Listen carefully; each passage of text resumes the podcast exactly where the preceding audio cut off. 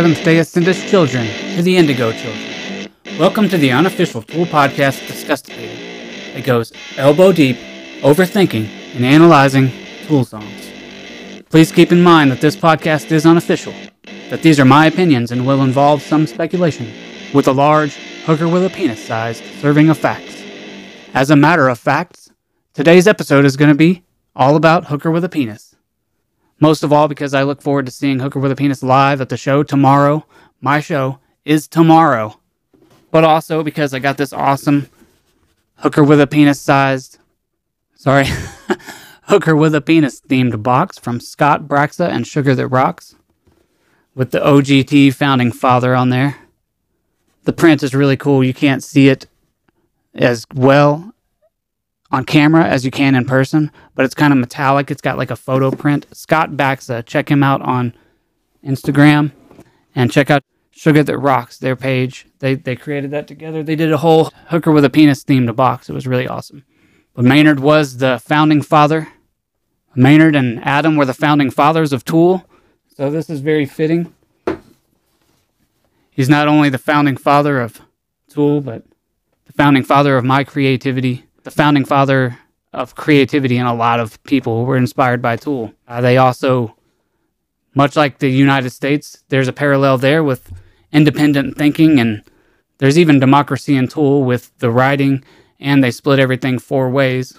And last but not least, one fat ass dirty dollar and capitalism. Hooker with a penis. As I said before, the theme is hooker with a penis for a couple of reasons notwithstanding that. But before I get into that, I just want to let you guys know that the tool show is tomorrow, my tool show in Louisville. And so this episode is going to be shot on one camera just to simplify the editing. I know that some of you, Jambi, you requested that I keep the two camera format, and I'll be returning to that. But for this month, it'll be one camera just to simplify the editing because I'll get back on probably the 5th and then I got to edit it on the 6th, and it'll hopefully be out on the 7th. So rather than cram all the things I wrote down in my notepad, you know, I write down random things uh, that, that occur to me to talk about, and then I organize my thoughts later and put it all together into kind of a story, you know, or, or a through line. I organize my thoughts. But instead of cramming all that and what will follow at the tool show into one episode, I thought it might be better to split these up. So for this week and the following weeks, I'm going to temporarily change what it means to be a Seventh day Ascendist. For more information on our tool subculture, emphasis on cult, go check out episode one. You'll find out everything you need to know about Seventh day Ascendist. But here's the plan. So for the next couple weeks, Seventh day Ascendist means seventh day of the week. That's right, you heard me right. Saturday. And if you don't think it's Saturday, go look at your calendar, you tool. Sunday begins the week on every Gregorian calendar. Stay with me.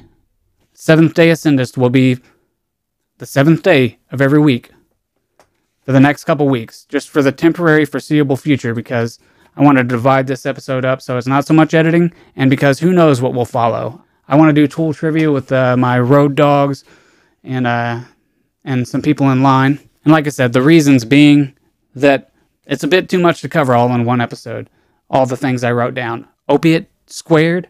Come on. And the stress of it, and tool trivia, and the segments like Tom with the weather, and the Disgustipated segment, and the tool collection segment. And because who knows what'll happen tomorrow. Maybe Maynard rides me like a bull through the entire performance of Push It while I wave.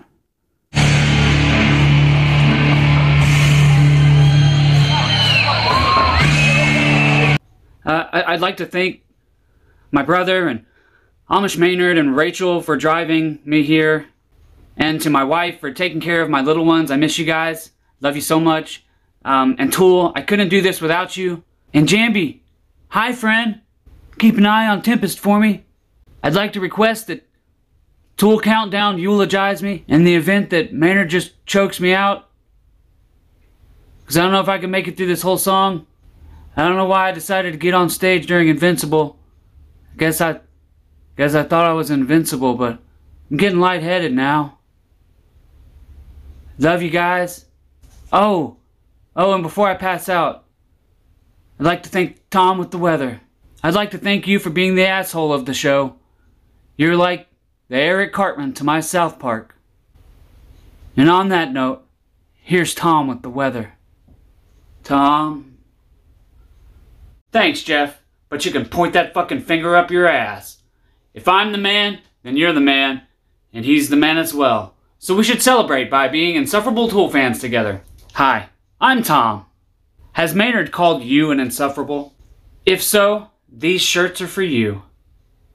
Has Jimmy thrown you to the ground with a fancy jujitsu move while christening your back with his tool and showing the entire world what a tool you are? Then have I got the shirt for you. Not this one, but those ones. The new Insufferable and Disgustipated podcast t shirts are replacing the old design, the OGT Maynard design. So if you want one of these, get them while they're still there. On the 7th of April, I'll be pulling them for good. OGT no more. If you want to be an OGT Disgustipated podcast fan, get your shirt now. And if you're an insufferable, and I know that you are, this shirt is for you. For more information, pick up your phone right now. Right now! Right now! because time's running out. And dial 666 728 26 Oh! Or just check the link in the description or the bio or the whatever the fuck, wherever you want to go to spend your fat ass dirty dollar, it'll be there. Waiting. Shut up and buy. Back to you, Jeff. Thanks, Tom. I'll have to pick up one of those to wear in a future episode. Driving into Louisville with my brother, and the face behind Amish Maynard, our cult leader, and in a sense, the founding father, OGT, of my little group of friends, besides my father showing it to me when I was a child. I mean, I heard like Ænima was the first thing I remember hearing. Uh, I don't know if I've told this story, but it sounded like returning home when I finally got Ænima and I listened to it, and it sounded so familiar. I mean, not to even to quote Third Eye, but that song in itself was a synchronicity. I talk about synchronicity later more, but so glad to see you. I've missed you so much. You know, that, anyway, that's what it was like listening to Ænima for the first time as an adolescent. I had already heard it as a kid and it just seemed so familiar. But the face behind Amish Maynard, my drummer, he showed it to me. He showed me Tool at a very formative age when I was starting to learn how to play music and uh, play guitar and I was playing in bands and like you know the timing of when music hits you has a big effect on how much you love something you know and I, I love Tool and I, I think it's amazing and great but I also recognize that to quote Eddie Vedder from uh, there's a Pearl Jam song uh, I can't think of the quote but he says like everything good comes from youth I think it's uh, not for you. Dun, dun, dun, dun. Uh, Pearl Jam, Vitalogy, that album is amazing. But, you know, the timing of when you hear things has a lot to do with what emotions or, or, or, or whatever brain chemicals you have. It ties all these things, uh, and you're young and you're, you know, full of whatever emotions, and all those things are tied to that music as well. That's where nostalgia comes from. But, but I would I would dare say that that has a lot to do with why people might not attach directly right away to like Fear Inoculum, which I think is amazing. I think I reserved judgment. I wanted to listen to it a bunch before I finally. Of course, I loved Fear Inoculum like right away, but you know, and Descending. Like there's amazing parts in every one of the songs, but I might not have initially gotten it right away. I think you have to sit with something for a while before you make a judgment. But I'm getting sidetracked from what I wrote down in my notes here. I'm just uh, I'm trying to be more more spontaneous and sporadic. The last episode, I kind of scripted a lot of it. I wrote a lot of it out, and this time I'm trying to just go with ideas and talk and maintain, you know, flow. And actually, the the one camera format helps with that because if I have two cameras, the one camera keeps dying, and I have to like I have to set a timer for every ten minutes. It's it's a whole bullshit thing. But anyway, hopefully I get a new camera soon, so I won't have to worry about that. And Jambi, I will keep the two camera format, and I, I really like it too, not just for you, but because uh, you told me, I, I, agree, it's awesome. You know, I, I, already thought it was pretty cool. I like like having that one over there to look at. Uh, it, you know, the sound quality might be better though with just one mic or uh, with uh, the mic with just one camera, the mic will stay, you know, centered in one. I'll stay centered. Really, it's me. It's my wiggly ass. So yeah, I'll probably do tool trivia um, with the guys in the car. At least with my brother, I know he he mentioned wanting to do it at some point. But I'll probably do tool trivia and maybe vlog a little bit. Maybe if I can get some video of the merch lines or people in line. You know, I've got my 360 camera. Hopefully, I can get a little bit of all that stuff. It'll be really cool if I can do it. But that'll be next episode. So, on to this episode. Oh, and we can't forget Opiate Squared. That video drops on the 18th. If this comes out on the 7th of March, 7 would be 14. So, no, Opiate video, the Opiate Squared video won't be out by the next episode, but it'll be out by the one after that. So, that's uh, again another reason why it's like it'll be better to do it seventh day Ascendist being seventh day of every week for just the next foreseeable future. Opiate 2, the recording was amazing. It sounds so fresh and rip like the tone is ripping through the speakers, like the guitars are I mean everything is more in your face uh, sound engineering wise, not just production wise. Things have gotten more complex and more like refined and everything. I think Sylvia Massy did an amazing job on the first EP but his vocals are more clean, you know, clear. He sings beautifully. Uh, you can tell he could do the rage thing if he wanted to, but he's like holding back. Um, you know, he's changed. Uh, his opinions have changed, not just his voice, you know, uh, but voices change over time too. Chris Cornell from Audioslave to Soundgarden. Soundgarden, his range was just unbelievable. Um, and then he comes in with Audioslave, and to me, I could hear just a little bit of squeezing on his throat, like something wasn't quite there anymore. Uh, not that I don't, I love Audioslave uh, and Tom Morello and Rage Against the Machine, all that stuff. But anyway, I can tell voices degrade over time, especially when you're doing what he does. Chris Cornell did a lot of vocal fry. You know, think of what the guy in ACDC does, like, you know, that's what Chris I mean, it's a version of that. Chris Cornell kind of had that sort of falsetto vocal fry thing going on in some instances, but I'd imagine that scars your vocal cords, you know. So Maynard is avoiding that, but also his opinions change, you know, over time. I think something has changed. That's what's great about Tool is that they play from their heart, they play from where they're at. Now, as artists, they don't just keep rehashing the same old thing. People say it wasn't like uh, they're mad because it wasn't the old album. It wasn't like Ænima or, or I know people that are like, ah, Tool, you know, they lost it eh, a long time ago and I haven't been listening to Tool. And I, I asked them like, okay, so what album did they lose it on in your opinion? I just got to know. I'm curious. And he said Lateralus. And that's when I'm like, fucking, this guy's an idiot, you know? but it's all personal preference. You know, I get that too. And he just wants to hear angry music. But you know what? Go listen to angry music. There's lots of that. And it's just one emotion straight through. You can go listen to angry music anytime. I follow Tool because I respect the artistry and the integrity of the artist, you know? Uh, and like Radiohead, you know, you follow them for what they do. They have integrity and they're great artists and they're going to change their sound and you just have to, you're along for the ride. It's not like 80s music where shit all of a sudden got like it was all electronic drums and just shitty, you know, music all of a sudden. Like artists were just changing the way they did things and the sound changed just to follow what everybody else was doing. It's not like that. Tool changes because they're evolving. So, all that to say, I loved the new Opiate Squared. I thought it was amazing. The middle section gave me chills. Right before that is the line where he says, Shine your light. And then it all, you know, it changes. The chords change and it shifts into that spot. And then it drops, the dynamics drop down and it gets real quiet. And Danny's drums, it sounds like um, sounds like I picture like a um, what is the word I'm thinking of?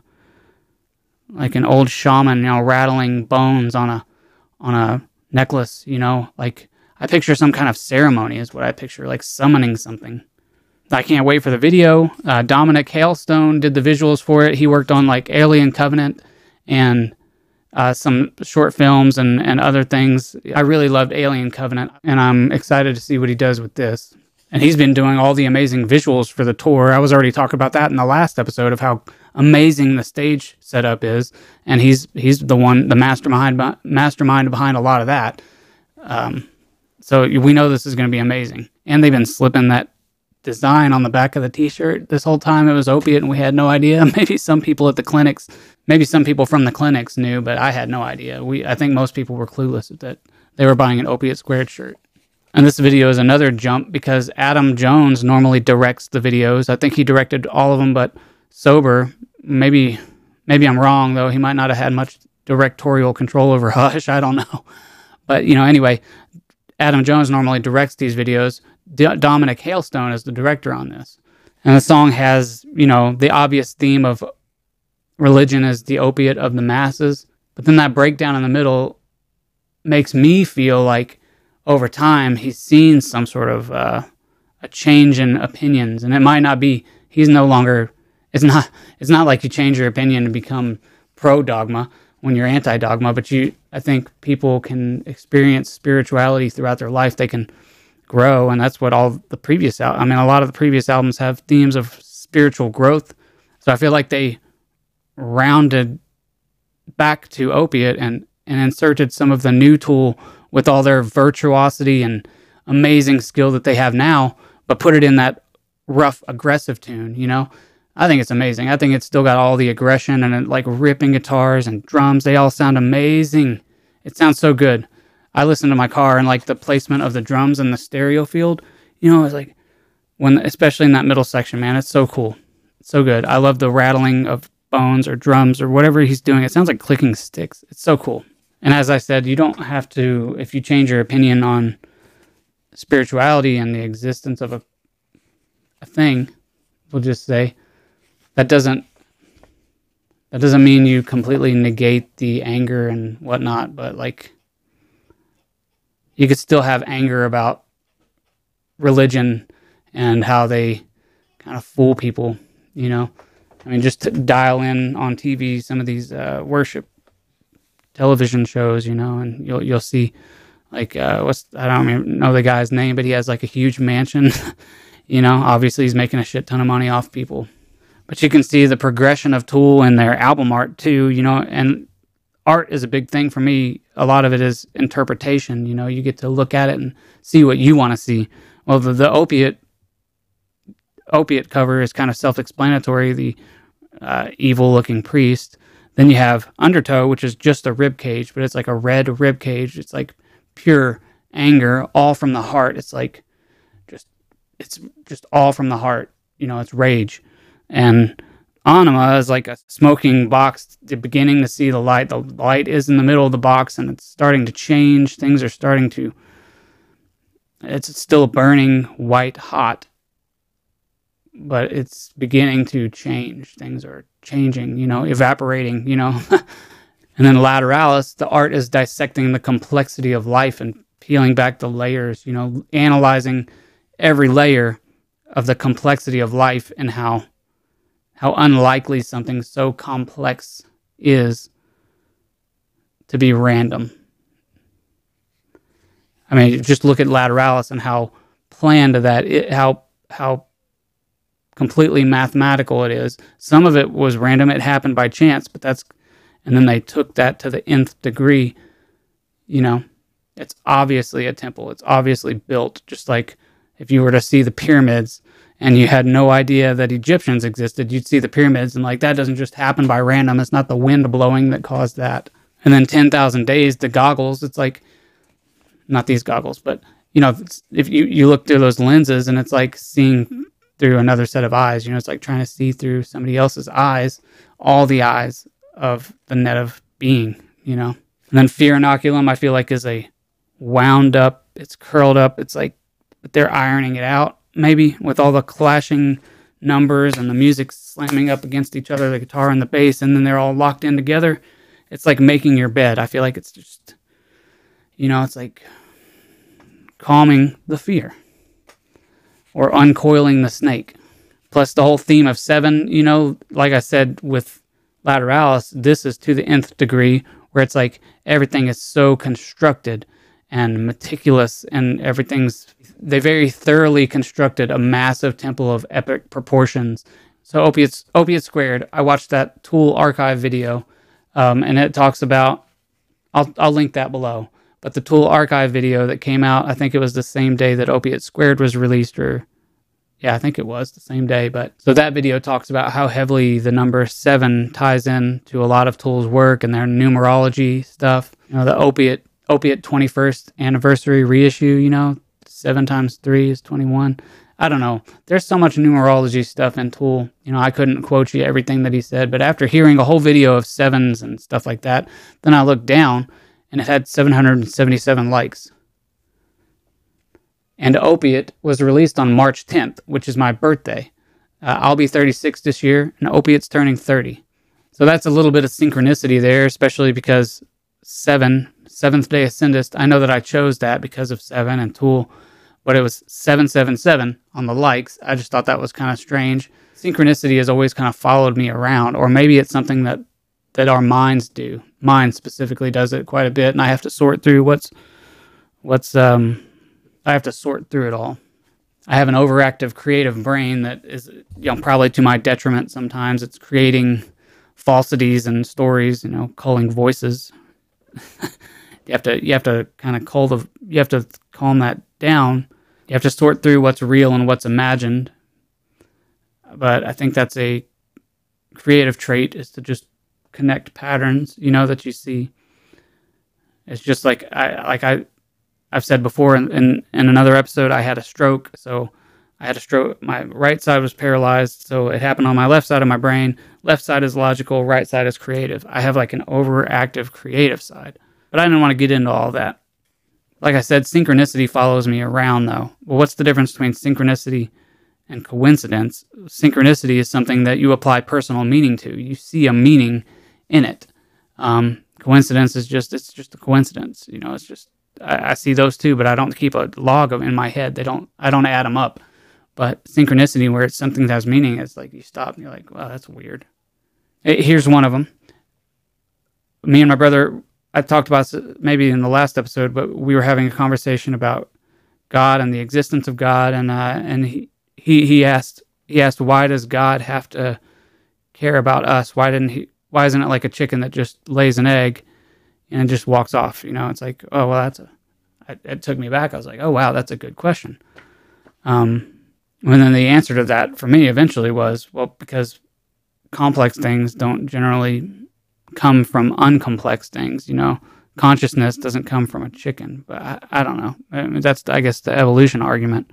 Anyway, so that day we talked about simulation theory as well, and so I'm I'm running through all these things in my head and like God and what is benevolence, and so I'm I'm googling all this stuff and I'm looking it up.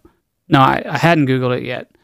So I had all this stuff in my mind, and then I lay down and I start to Google it. And when I go to Google, Google is a video game. I'm going to Google simulation theory, and Google is a video game. I thought I flipped my lid. I was like, I thought I was in a video game. You ever seen that movie uh, with um, with Edward Furlong? Brainscan. I can't recall the name of it, but that that book I've talked about, uh, Demons Don't Dream. That's basically the theme. Is like basically he creates a video game and then goes to inside it somehow. I don't remember how that happens, but he winds up in the video game the earliest one, the earliest synchronicity that I can remember is when I was a kid. I was um I was playing on the I was playing on the couch. I was pretending to be a Ninja Turtle, um, and I was I remember having the thought like, why? I remember thinking, I always play like things that I've seen. Why don't I play like something I've never seen? And so I'm pretending I'm a Ninja Turtle that works at the works at the fair or or something, you know, and I'm pulling like a lever. And then on the TV a commercial for Ninja Turtles that work at the circus. It's like Circus Ninja Turtles commercial comes on. Never seen it before, and I remember thinking, like I said, that I had the thought that I should play. I should play like something I've never seen before. Maybe I'm remembering it wrong because it was that long ago, and maybe the commercial had subconsciously planted it in my brain. But I remember seeing the TV playing what I was doing in my brain and thinking like somebody is listening to me. Like what is did I just did they just hack my brain? And of course, I didn't know the term hacked. I was a little kid, but I'm thinking, like, like I just felt like I was being watched. Or another little synchronicity. I won't even talk about all the stuff that I talked about with Maynard before in the previous episode. I, Maynard had a had a rabbit poster behind him, a shirt that said Jeff, and he's talking about Louisville in an interview. after my podcast came out. So if that wasn't intentional, it's a hell of a bunch of coincidences all at once. Synchronicity. I, I applied meaning to it anyway. So if it wasn't intentional, it just happens, you know? Um, another one, the Colorado Springs poster. If you haven't seen it, it's basically two trees um, interwoven into what looks like an infinity sign with a foot with two feet of a dead person. I'm assuming he's dead. That's I'm painting that part in there, projecting it because there's an axe, a bloody axe. Anyway, my father spent his last days in Colorado Springs, which, like I said, I've talked about this in the podcast, and I'm not saying that Adam. I'm not saying anything. I'm saying if nothing else, it's a hell of a fucking coincidence or synchronicity. Colorado Springs poster. My father's ashes were planted with the seedling of a tree, so he took he took on another life in a tree. And again, that's a reference to a book too, like Speaker for the Dead. In that book, they study aliens that take on another life. Part of their reproductive process is to is to slaughter each other, and then uh, a tree grows from that. Like they put the tree in the middle of the slaughtered pig, but it's an honor thing. It's like horrific, but beautiful and honor. It's it's really strange. It's a good book, Speaker for the Dead. But that's a hell of a synchronicity. The best way the best way I can describe synchronicity or deja vu, it feels like a wink from the universe. You know, it feels like you're on track to something. It feels like like, hey, I see you, buddy. Hey, I, I create I I created this little simulation for you to run through. or maybe it just maybe what it is is a fractal universe in which you know there's a there's an infinite amount of yous making every time a, you make a choice it splinters off in another direction. And maybe deja vu or synchronicity is like when it lines back up like all the a whole lot of the different yous in parallel fractal universes have been back at that point. They they all cross that path again. Uh, maybe it's that. But like i said the difference between synchronicity and coincidence is applying meaning and maybe we do that as a human. We do that. We project meaning onto things, just like with God. Maybe it's maybe it's just a creative thing that just creates, and we apply the meaning. You know that there has to be more. Again, that circles back to Alien, uh, the Prometheus. Uh, it was Alien Covenant when David is having the discussion with his creator, and and you know the human is uh, hesitant to believe that somebody just created him, but David is like, So wait, I'm talking to my creator, but you're looking for yours? And he's like, Yes, I refuse to believe, you know, that we were just created from nothing. but David was just created, you know, to serve. Like, come pour me some tea, David. Anyway, that circles back to the alien thing, but I'm getting sidetracked again. The human tendency to apply meaning to things. And the Lateralus album art, when you get to the final page, there's uh, the human brain. And if you look closely, it spells God in the lumps of the brain. Now, is that saying because Tool are the masters of creating ambiguous art, which art is the best when you can try to apply your own meaning and think it causes thought. That's what art is. But the word God being in the brain, does that say that we thought up God, we made it up, or that God created and gave us a brain to think for ourselves? And again, the word God is loaded, so it just could be a creative force. Did the creative force create us is that just a creative force? Did we make up and apply? We apply all these human aspects to it. But maybe we apply meaning to all these overlapping coincidences, and it's just a symptom of maybe a fractal universe in which many things happen. Um, and just a single point of time is actually what exists. It's like a point in space. But I do know another synchronicity was that when I reached out and asked it I was like, I saw the Colorado Springs poster, and I'm like, all right, I, got to have that. I love the poster, but also all the meaning tied to it. Um, and I reached out in all my floor tool groups. That I talked about this last episode, but people helped me get it. And the next day, I'm looking at the notifications, and it was just an outpouring of love from all these people, and it that made me a little bit emotional, or a lot, really. It just warmed my heart. And then I see another notification that says to look at my memory, so I just happen to click on my memories. I don't always do that. I, a lot of times I don't fuck with Facebook, but so I click on that and it shows me a bunch of memories from previous tool shows. Apparently, they all happen around the same January or when I post about them, or you know, I don't even have that good of a memory, so I couldn't tell you. But there was a tool show from January that I just happened to sit in a random seat by myself next to somebody that I grew up with. um, then there was uh, the original post of Amish Maynard when I swapped all the faces. That was in the memories in January.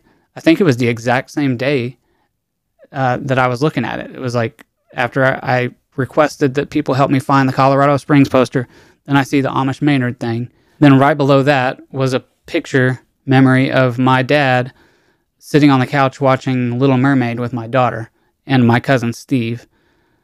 So that made me emotional because I often, you know, wish that they got to know my dad better. I don't know that they'll have many memories of him at all, but especially Dax, he won't he won't really have any memory of him, I don't think. Anyway, so my dad and my daughter and Steve are sitting there watching Little Mermaid and Steve was also in the face swap picture with my dad and me and Amish Maynard. So the, all these things happen years apart, and yet they're right there in my memories. And then Steve, this will tie into my tool collection segment, but Steve bought me this vinyl, this tool Lateralus Alex Grey signed vinyl. Check it out.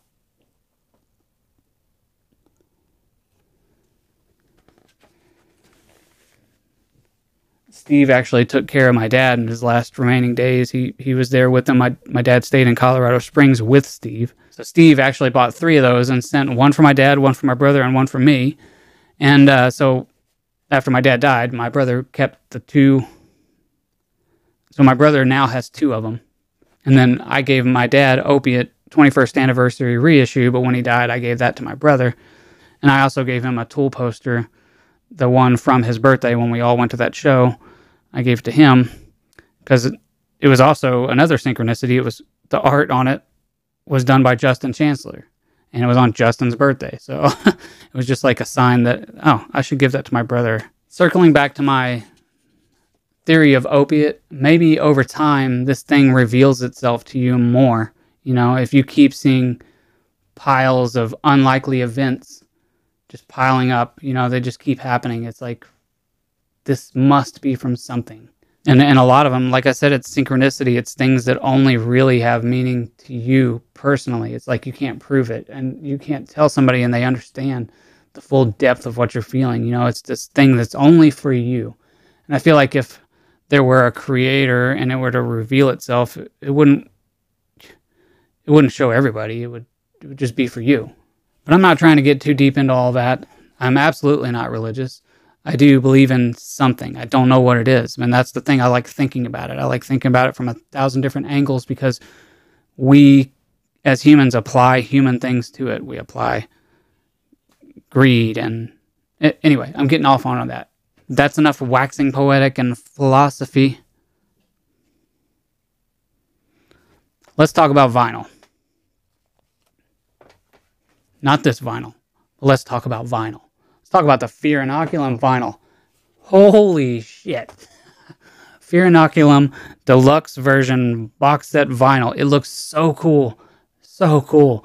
I was like, uh, I immediately want I want it. You know, not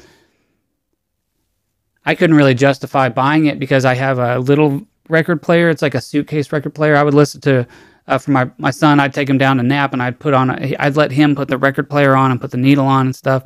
It's like, can you imagine how cool it is as a kid to like put a disc on a, a giant disc on a tray that spins and like hear, you know, I I didn't grow up with a record player. I grew up with like tapes. Anyway, I don't have a record player that can support th- that would, you know, this is audiophile level vinyl. Like from the ground up, Fear Inoculum was made analog. Like they recorded analog to tape and then eventually transferred it to digital for the CD version and for streaming. The vinyl version stayed in the real world the whole time, never went to ones and zeros in a computer. At least I don't think so. I, the mastering process, who knows? I don't think so because mastering, you know, they master for vinyl. It's it's analog too, I think. But as far as I know from what Joe Barresi said, it's analog from the ground up. Mass, it's made for vinyl. So the vinyl release is 100% real world, never left into the digital world, and I think that holds a power. Could I fully appreciate that on a suitcase vinyl record player? I don't think so. What was really upsetting was people finally given what they've been asking for Tool vinyl, Tool vinyl, Tool vinyl. When's all the Tool vinyl coming out? And then they wanted to bitch about the price that Tool asked for a signed version of a pre released first pressing of Fear Inoculum. That's that's just, you know, insufferable. Insufferable t shirts. Tool creates music that has the highest of value. If if you could only listen to it by paying $800 and you were the only one that had this copy, you would do it. NFTs are a huge thing. Uh, it doesn't make any sense to me, but NFTs, people see it as some sort of investment, and that's really what this all comes down to is money and investment. And like the flippers, if they could buy it and sell it for more, they will. And Tool increases that price so that maybe flippers hesitate, but real collectors that want to buy it can still buy it. You know, it's I if I had the money, I would buy it. Eight hundred bucks, hell yeah, I'd do it. Like I said, I don't even have a good record player. I'd have to invest thousands in like a good setup to listen to it. If you want to think about things like NFTs and investments, then put that motherfucker in a shadow box, and it's going to be worth ten thousand dollars at some point in the future. The first pressing signed, pre, yeah, it's definitely going to go up in value. I just couldn't believe that people had the audacity to bitch about it, especially considering that poster prices that flippers buy up all the posters. I saw posters for $2,500. Adi Granov poster, or maybe it was the Stanislav Ziskaus, Stanislav Zulkowski. but um, anyway, that that that print was up for twenty five hundred dollars. Some total ass clown probably bought up ten of them it was a short run. Music is the most valuable part of Tool, and yet people will pay the standard price for an unsigned poster on the in, on the interwebs. eBay sells them for three hundred dollars. So Tool is asking eight hundred dollars for the signed first release, first pressing of vinyl of Fear Inoculum, this giant art set box with etchings on the vinyl for eight hundred dollars, and people are bitching about it. Like they would buy a poster for eight hundred dollars signed like it just makes no fucking sense. And the music is the most valuable part of it all. Spotify totally devalues music, paying pennies, like a, not even pennies. They pay like a fourth of a penny, less than that. I don't even know how much it is, but they they pay maybe ten percent of a penny for every stream. And then somebody on, I was in a Facebook group and I was talking about how Spotify sucks, and they were saying, you know, over a lifetime of playing something for for your whole lifetime. If you listen to an album your whole lifetime on Spotify, you've paid for the album. But when you buy a CD, you know, CDs get scratched, CDs get lost, uh, etc. And then you rebuy it. If you love it that much, you rebuy it. And not only that, but CDs, you listen to them in order. uh, and I know that's an old school thinking, but you know, like uh, in my head, Ænima has an order to it, not like on shuffle, not on random, you know. Of course, I like to listen to things on random sometimes too, but I mean, Spotify is still better than piracy, but Spotify was literally created by a pirate. Uh, I think he owned the company BitTorrent, but he was literally the CEO of like a piracy platform. And then he talked all the record companies that were, you know, a sinking ship, talked them into creating this platform of convenience for people. Then they can sell ads and basically they got they got on board because they were a fucking dead horse, you know, like. But it was created by a pirate, and they pay shit to artists. You know, go buy albums, man. Buy physical albums. I understand that with there's a lot of convenience. Every song at your fucking fingertips with Spotify, but it fucking sucks, man. I hate Spotify. I'm not. I don't pay for it. I would never. I don't pay for it. I do like to listen but then they try to throw ads in there or they won't let you listen to the song you want to listen to. My music's on there. Echos of Iris is there somewhere, but that's just because I want people to be able to find my music. It's basically fucking free advertising if anybody ever happens to hear it or happens to want to hear it and it's on Spotify. I mean, it's not free. I pay for it. I pay for it to be on there. But what I'm saying is it's free to listen to because I get nothing. I barely get any. I don't get anything from it that I would ever count on.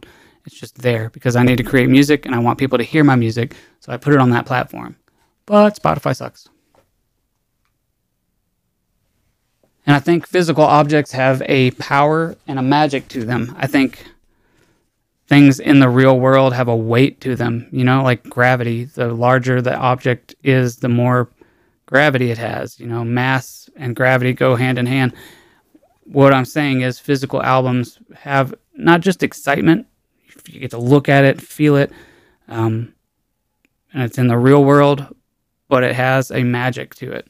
It's like um, think of a totem you know, what do you think a totem is? You know, it's it gives it more power in your brain anyway. When the new Deftones album Ohms came out, uh, there was like a shipping delay because of COVID and all that. So it hit streaming and I listened to it. I think I might have stayed up at midnight or maybe that was just for Genesis. But anyway, I listened to it, but it didn't feel quite real. I love the album. All of it was great, but it didn't feel the same because I didn't have it. It was the first time I bought a new album that I was looking forward to immensely. Like Deftones is my second favorite band, if not Tool and Deftones are like tied. I, it's hard to describe. They're they're different things. So just like you can't compare the Opiate Squared with the old one, I think that Tool and Deftones are two different animals. You know, it's art. Don't compare. Obviously, Tool is like another level of complexity. So the Deftones album, uh, Ohms, I was looking forward to it a lot. It had a fanzine. Once that, once the physical fanzine got here, and everything felt like this is so cool, you know. And I had the vinyl, the clear vinyl. It's, just super cool. But I needed that to totally connect with it. You know, I think maybe that's what's missing with the new generation of people that just listen on Spotify to things. You know, there's a disconnect. It's not real. It's just disposable almost because everything is the same. Um, when I buy a Tool album, it has a weight to it, not just physical weight, but I put stock into it. I believe in it. That's why I fucking bought it. I don't buy a lot of stuff.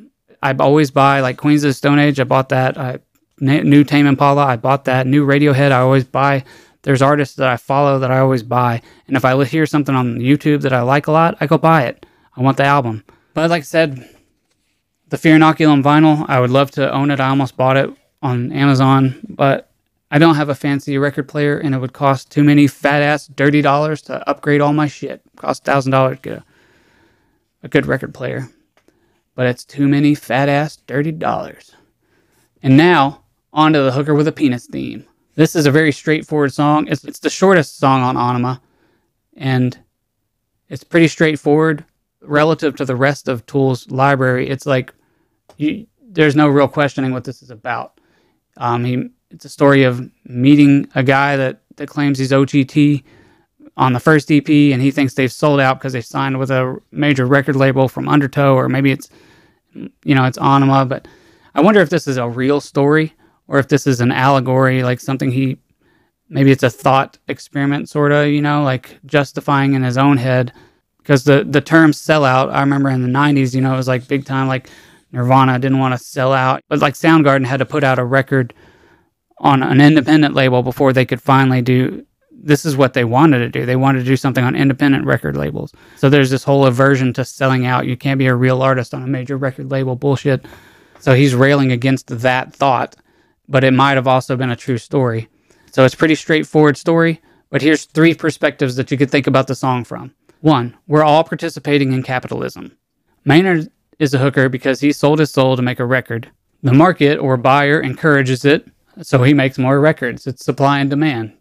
You know, we're all participating in the economy. Uh, that's how it works. We all spend our money where where we value we prioritize things and we value them and this guy's wearing a band t-shirt he's wearing a dope tee uh, walking around sipping coke branded stuff and wearing tattoos probably of stupid disney characters or uh, if it, they're like my dad and my brother tool tattoos all over him he's basically a walking commercial not that i don't have tattoos but my dad and my brother had tool tattoos that, that that's fucking awesome so this is a story about a guy walking around it's basically a, an advertisement he's he's a living and breathing advertisement for something and Maynard is basically telling him if you don't want to participate in this hypocrisy, you basically have to throw down your fucking coke and and your pants or shut the fuck up.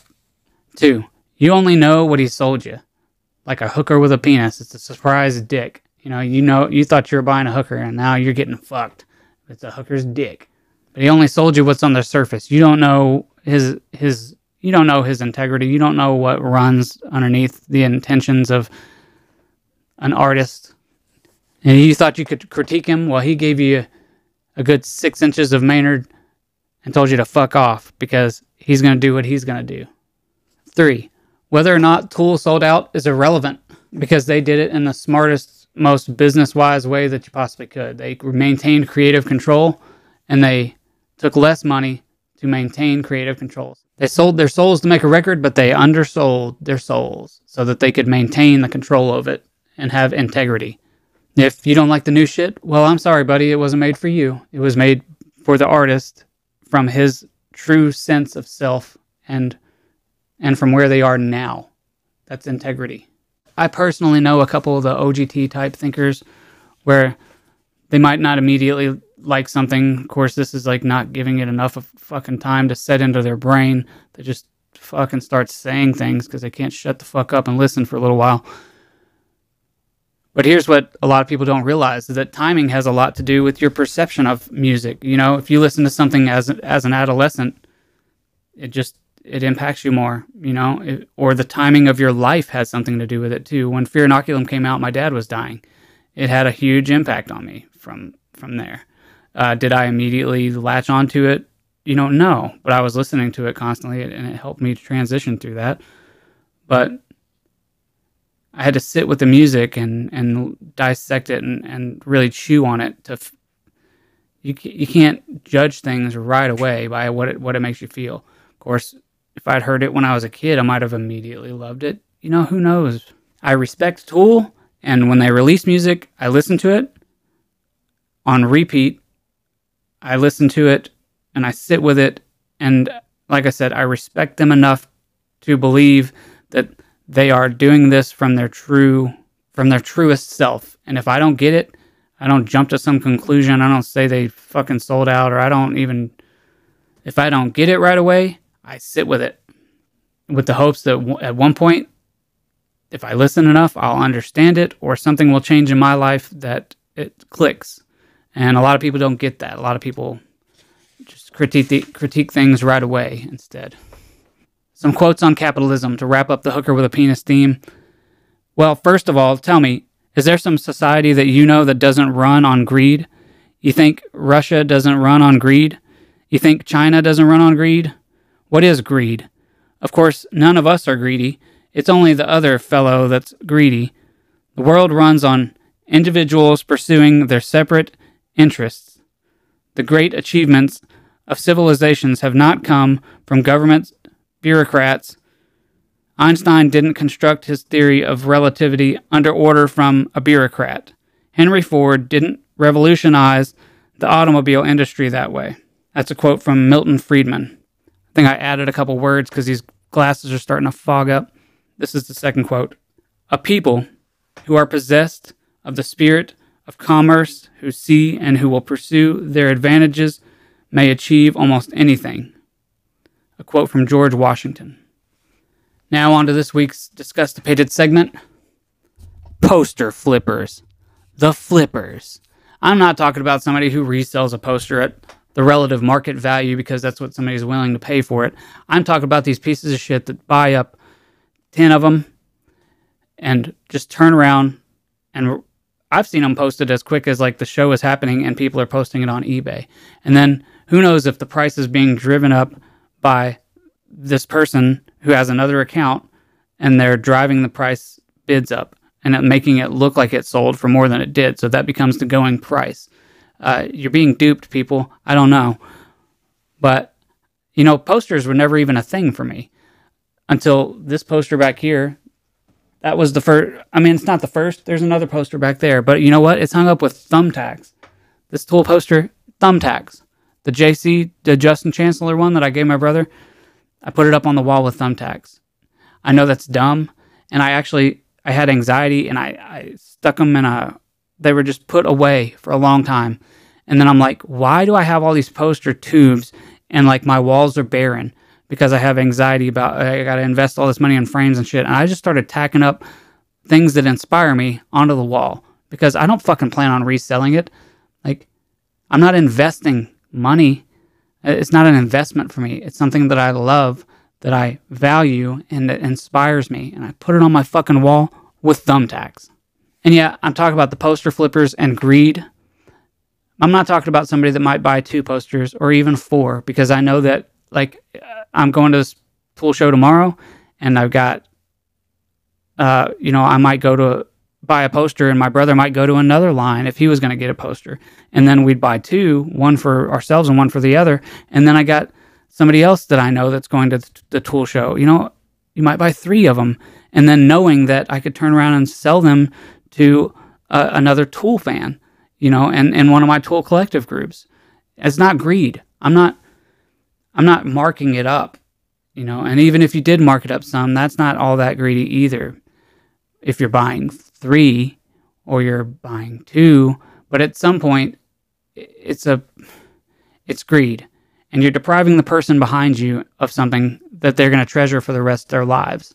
Yeah, I understand everybody needs to make a buck. I understand that money is important. And I might not shame somebody for stealing bread. And for all I know, this person is using it to buy food. But do we need rules to keep us in line from treating the person behind us poorly by depriving them of something? There are several factors that play into that, like there's a low number of prints. And that could be for several reasons, but one of them could be to drive up the value of the posters and uh, maybe to drive up the value of the artist. You know, like everybody wants this person's art and they start looking at, you know, they start seeking out this person's art or they become a big fan of it or they maybe it drives up the value of the tool brand. I do know that at some point on the Tool Army website, I noticed a ton of unsold shirts with the bug the bug design. That that tool poster is the bug design, but apparently they used that same print on a bunch of the tour dates. So either people didn't, they might have made a lot. Let me see the number on there. That one has a number of 500. At Tool has grown bigger. And at one of the shows, I think it was the Stanislav poster, was only 350 of them. I might be wrong about that. The poster in my living room, the Colorado Springs one, is uh, 550, I think, or maybe 450. It's 550. There's a bit of a collector mentality, you know, with uh, like I have a whole collection of comic book cards and comic books. I collect. I have a collect. It's a, there's a collector mentality to it, and people putting things in like a folder, like a portfolio. I've seen that, and I'm not shaming that. I, I get it. You know, I never got it before, but I I'm starting to get it just from trying to figure out why people drive the value of these things up so high. And then the tool groups also have like raffles and stuff, which that if you won a poster like that would make your day. You know, if you won, I know somebody won the tool signed fear inoculum vinyl. That would, you know, it costs twenty five dollars to enter, and then you get a vinyl like vinyl valued at eight hundred dollars. That would just so it makes somebody feel really good. The feeling of finally acquiring something that you've been you know, it gives you like this thing to strive for.